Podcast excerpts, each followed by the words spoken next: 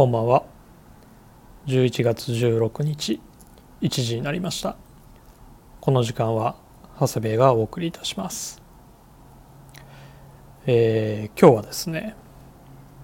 23年春夏の、まあ、商品説明をですね、えー、社内向けに行っておりました。まあ説明するのはバイヤーのサミーとスイーツ、まあ、あとはねビームスプラスのプロダクトは、まあ、ディレクターの溝なんで、まあ、僕はもっぱら事前準備と録画係だったんですけどまあここ数年はコロナの影響もあってまあオンラインや動画配信での説明会だったんですけど、まあ、今回は数年ぶりにフィジカルでの説明会でした。まあもちろん全店舗ではなくて、まあ都内以外の店舗の人はね、引き続きオンラインや動画配信での確認になるんですけどねまあ今回はビームスプラスの商品説明会の、まあ、名物、えー、副社長遠藤のですね講演もありまあ来てくれたスタッフはプレスルームで試着しながらみぞやサミーに直接質問してねワイワイ言いながらサンプルチェックしていましたね。久しぶりの光景でしたね。まあコロナ前まではあの商品説明会っていうともう北は北海道南は鹿児島からまあ全ての店舗の担当スタッフが、まあ、東京に出張に来まして。まあ大きなね。まあえー、オフィスにある大きいフォールでもうすごい人数の前で商品の説明をしてですね。まあそれが終わるとみんなで懇親会というね。まあいわゆる飲み会ですよね。があってまあ場合によっては朝までっていうこともあったんですけどもねまあいつかそういう日が戻ってきたりもするんでしょうかね。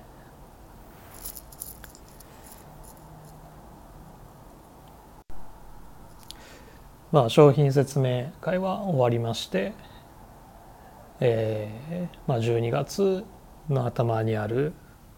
まあ、顧客様向けの予約会であったりまあプレス関係者への説明会を得てまあ年末にはですね早ければもう春物が入ってきますのでまあこの時期にはもうその準備が仕込みがですねほぼ終わっているというような状況でしょうか？まあ、僕個人の方はですね、えー、先週日曜日に、えー、コラージュの展示販売が終わりまして、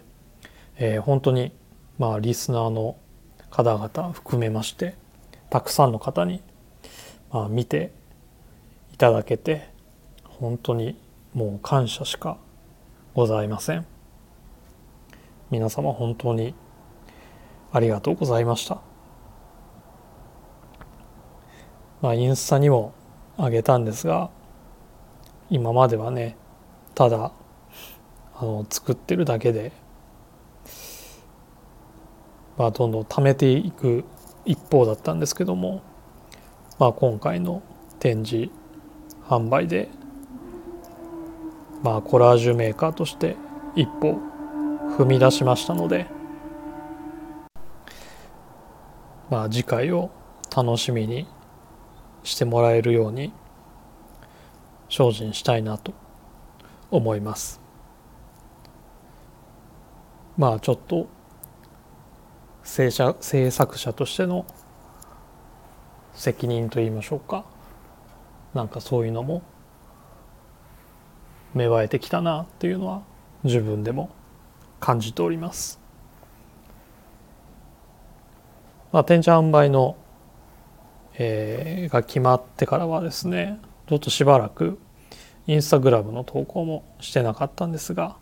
まあ、また再開していきますので引き続き応援よろしくお願いいたします。ファンアゲインからの発送をご希望された方は、えー、もうあの配送されたようですのでもうしばらくお待ちいただければと思います。まあ、野球の方はですね、まあ、この時期になっても、えー、今年はいろいろありまして、まあ、侍ジャパンの試合があったりとか、まあ、早いとこだとね契約更改があったり、まあ、あと日本シリーズ終わってからは、まあ、FA 情報ですね。まあ、森がオリックスで決定的じゃないかとか近藤に対してソフトバンクが4年で何十億とかまあそういうね景気のいい話があったりとかまあ秋季キャンプ情報などなどありますが今日ねすごいびっくりした情報がありましてまあ先シーズン中核としてですね活躍してくれたまあ阿部選手とですね楽天の涌井投手の交換トレードがありましてまあびっくりしましたね。まあ阿部選手はね主に5番でまあ勝利打点数もチームナンバーワンでしたしまあセカンドにサードに1年通してねすごく頑張ってくれた選手だったんですけどもまあ内野が手薄の楽天とまあ先発強化したいドラゴンズのね思惑がはまったトレードなんでしょうけどねまあでも立浪監督のね思惑が思いっきり現れてるんじゃないでしょうかね。まあドラフトでも内野手たくさん取りましたし、まあ、FA せずに残留したサードのね高橋周平。まあ来年は怪我明けで復帰見込みのもう期待の大砲石川昂弥。まあセカンドにはねパンチ力のある酒井っていう選手もいますし。まあそれプラス来年入団する新しい内野手たち。まあ阿部選手がね抜けることでレギュラー枠が一つ空くわけですからね。若返りを図るとともにまあ、新人と既存若手内野手の競争がね激化しますのでまあみんな燃えるんじゃないでしょうかね。まあ競争させながらレギュラー級の若手を育てるまあ立浪監督の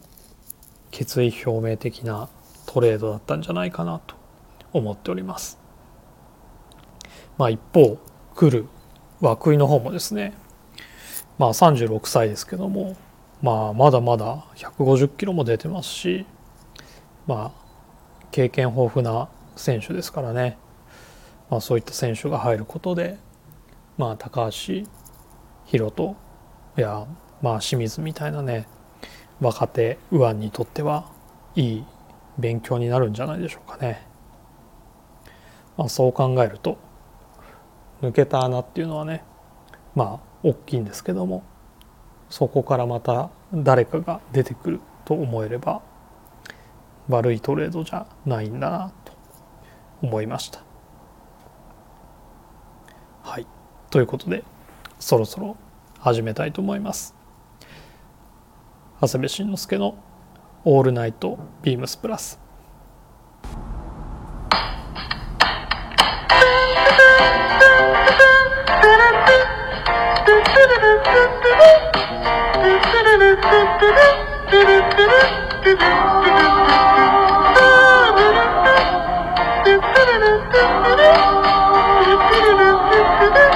こ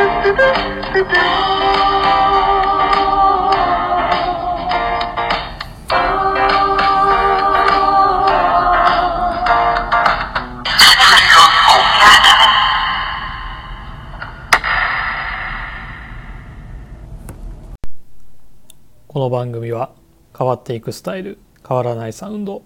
All Night BEAMS+ supported by Shure。音声配信を気軽にもっと楽しく。スタンド FM 以上各社のご協力でビームスプラスのラジオ局プラジオがお送りいたします。ウィークリーテーマに入る前に今週もレターをいただいております。インディゴプラスさんからです。長谷部さんこんばんは。先日はギリギリになってしまいましたがコラージュ展にお会いできてほっとしました。プラスと全然違う場所でお会いする不思議な感覚もありましたがいつものようにお話できて楽しい時間を過ごせました。作品はどれも素敵で目移りしてしまいました。私は服にしても時代背景やストーリーなどまだまだ突き詰められていないので皆さんのように深い見方はできないのですが今では貴重な写真やイラストの色彩も魅力的で作品を見ているだけでやっぱり50年代60年代のアメリカが全てだななんて思いで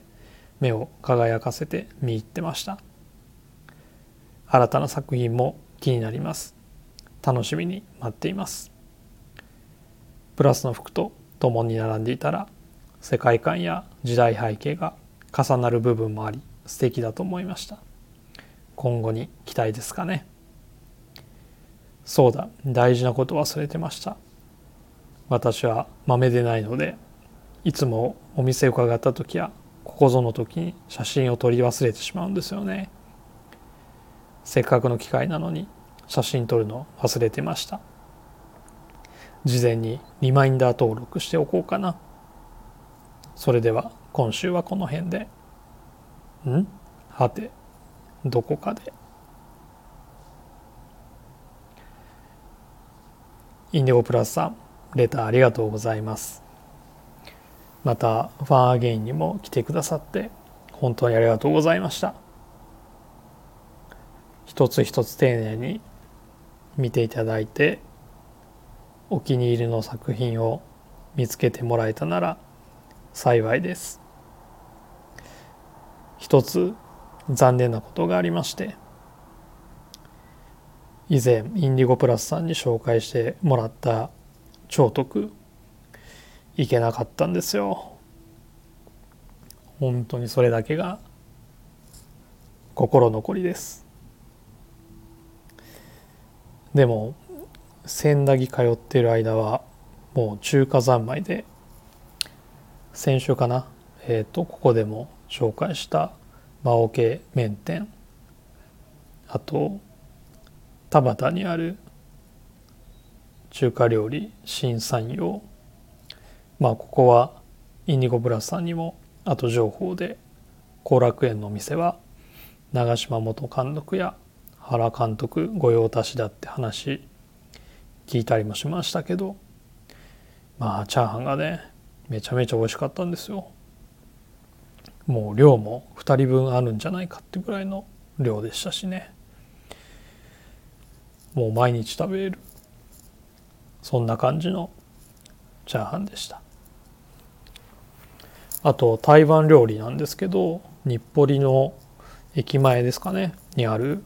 今日の花今日の花ですかね。にも行きました。まあ焼き小籠包もめちゃめちゃ美味しかったですしまあ卵焼きやあとあさりラーメン。まあそういったのもねすごく美味しかったですね。まあ超徳には行けませんでしたがもう中華欲は存分に満たしてきました。まあコラージュの素材なんですけどもやっぱり自分が資料として集めるのもまあビームスプラスの時代に即したものが多いのでまあ自然と40年代の中ぐらいから60年代のがやっぱり増えてきますかね。まあナショナルジオグラフィックなんかはほとんどコダクロームで撮影されてますので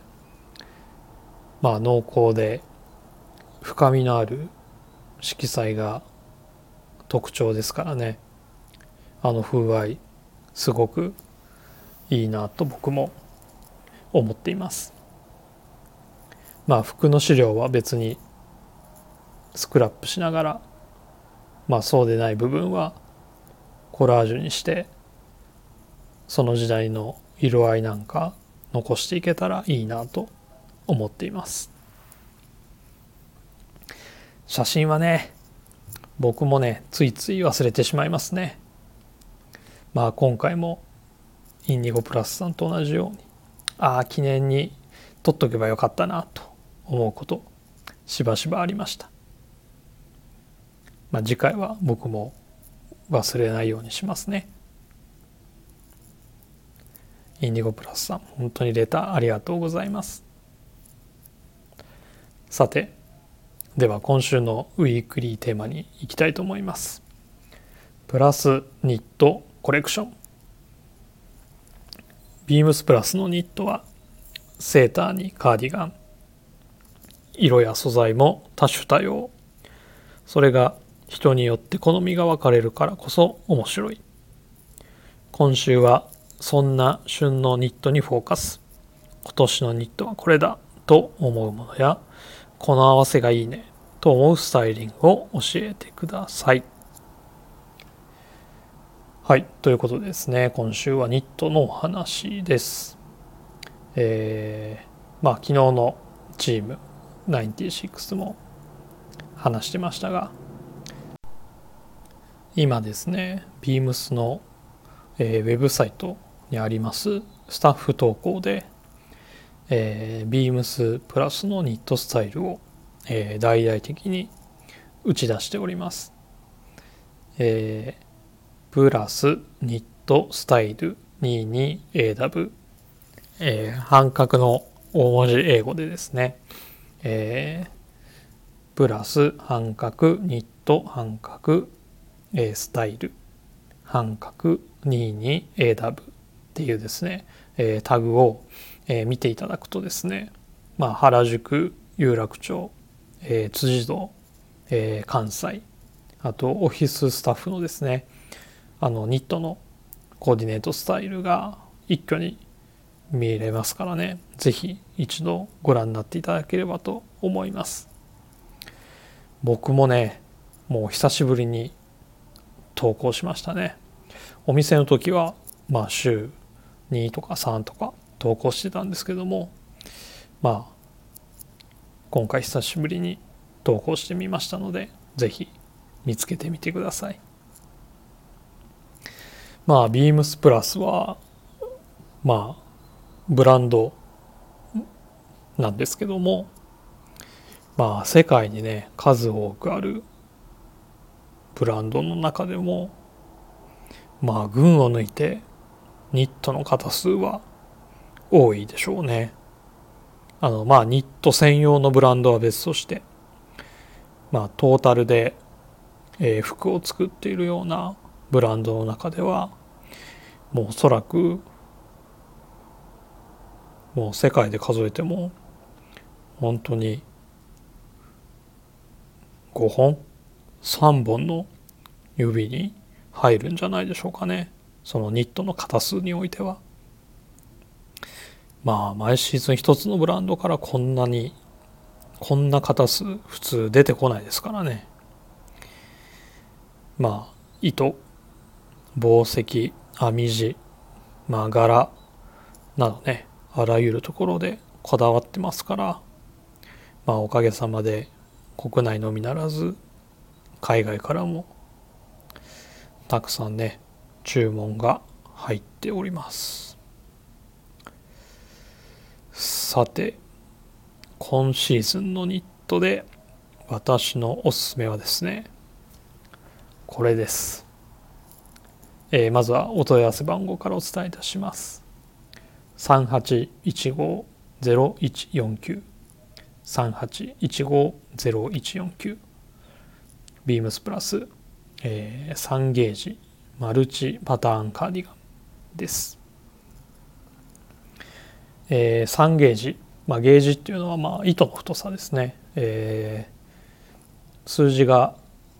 小さいほど糸が太くなるんですけども、えー、3ゲージなんで、えー、まあいわゆるローゲージニットって言われる部類ですね、えー、太い糸で、えー、ざっくりしたアラン編みのポロカラーカーディガンなんですけど編み地のねアラン柄がこれ何パターンあるのかな？7パターンかな？まあパッチのパッチワークのようになっていましてまあそれがねいいんですよね。あの同色なんで、えー、パッチワークといってもねあの色が変わってるわけではないので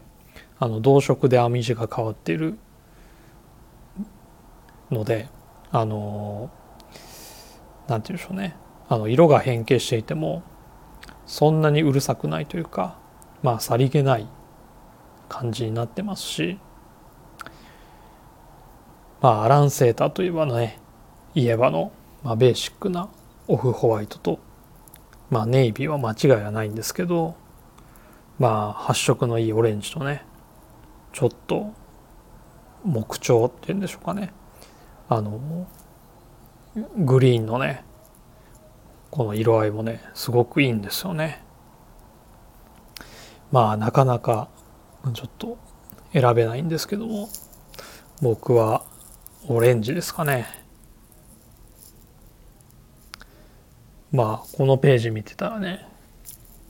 もうちょっとしびれるスタイリング見つけましたので紹介しますね。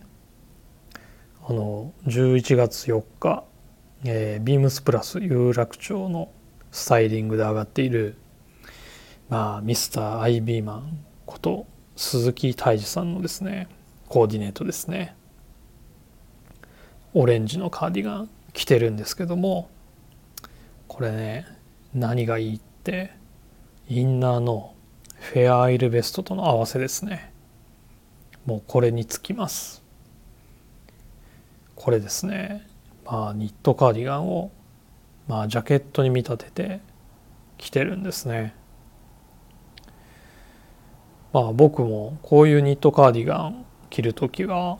あのハリスツイードやコーデュロイの、まあ、ウエストコートまあ、いわゆるジレと言われるねあのベスト、まあ、ジャケットと友字のベストなんか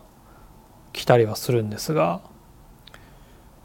まあこういうニットベスト特にねフェアアイルのニットベストっていうのはですね全く頭になかったですね。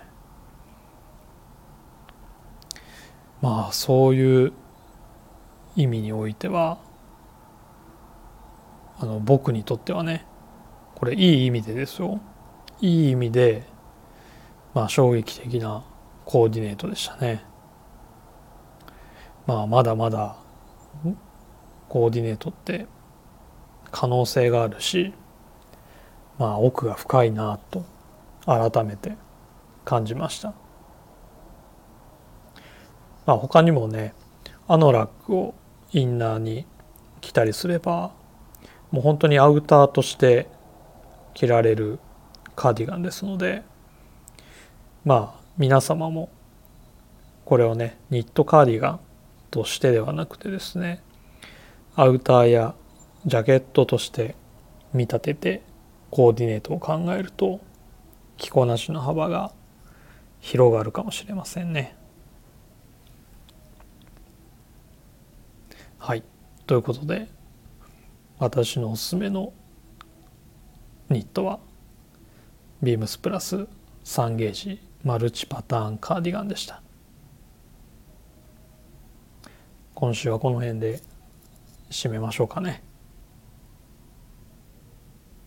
レターを送るというページからお便りを送れます。ぜひラジオネームとともに話してほしいことや僕たちに聞きたいことがあればたくさん送ってくださいメールでも募集しておりますメールアドレスは bp.hosobu.gmail.com bp.hosobu.gmail.com ツイッターの公式アカウントもございます。ビームスアンダーバープラスアンダーバーまたはプラジオをつけてつぶやいていただければと思います。それでは明日のスキマプラスもお楽しみください。今週はこの辺で。また来週。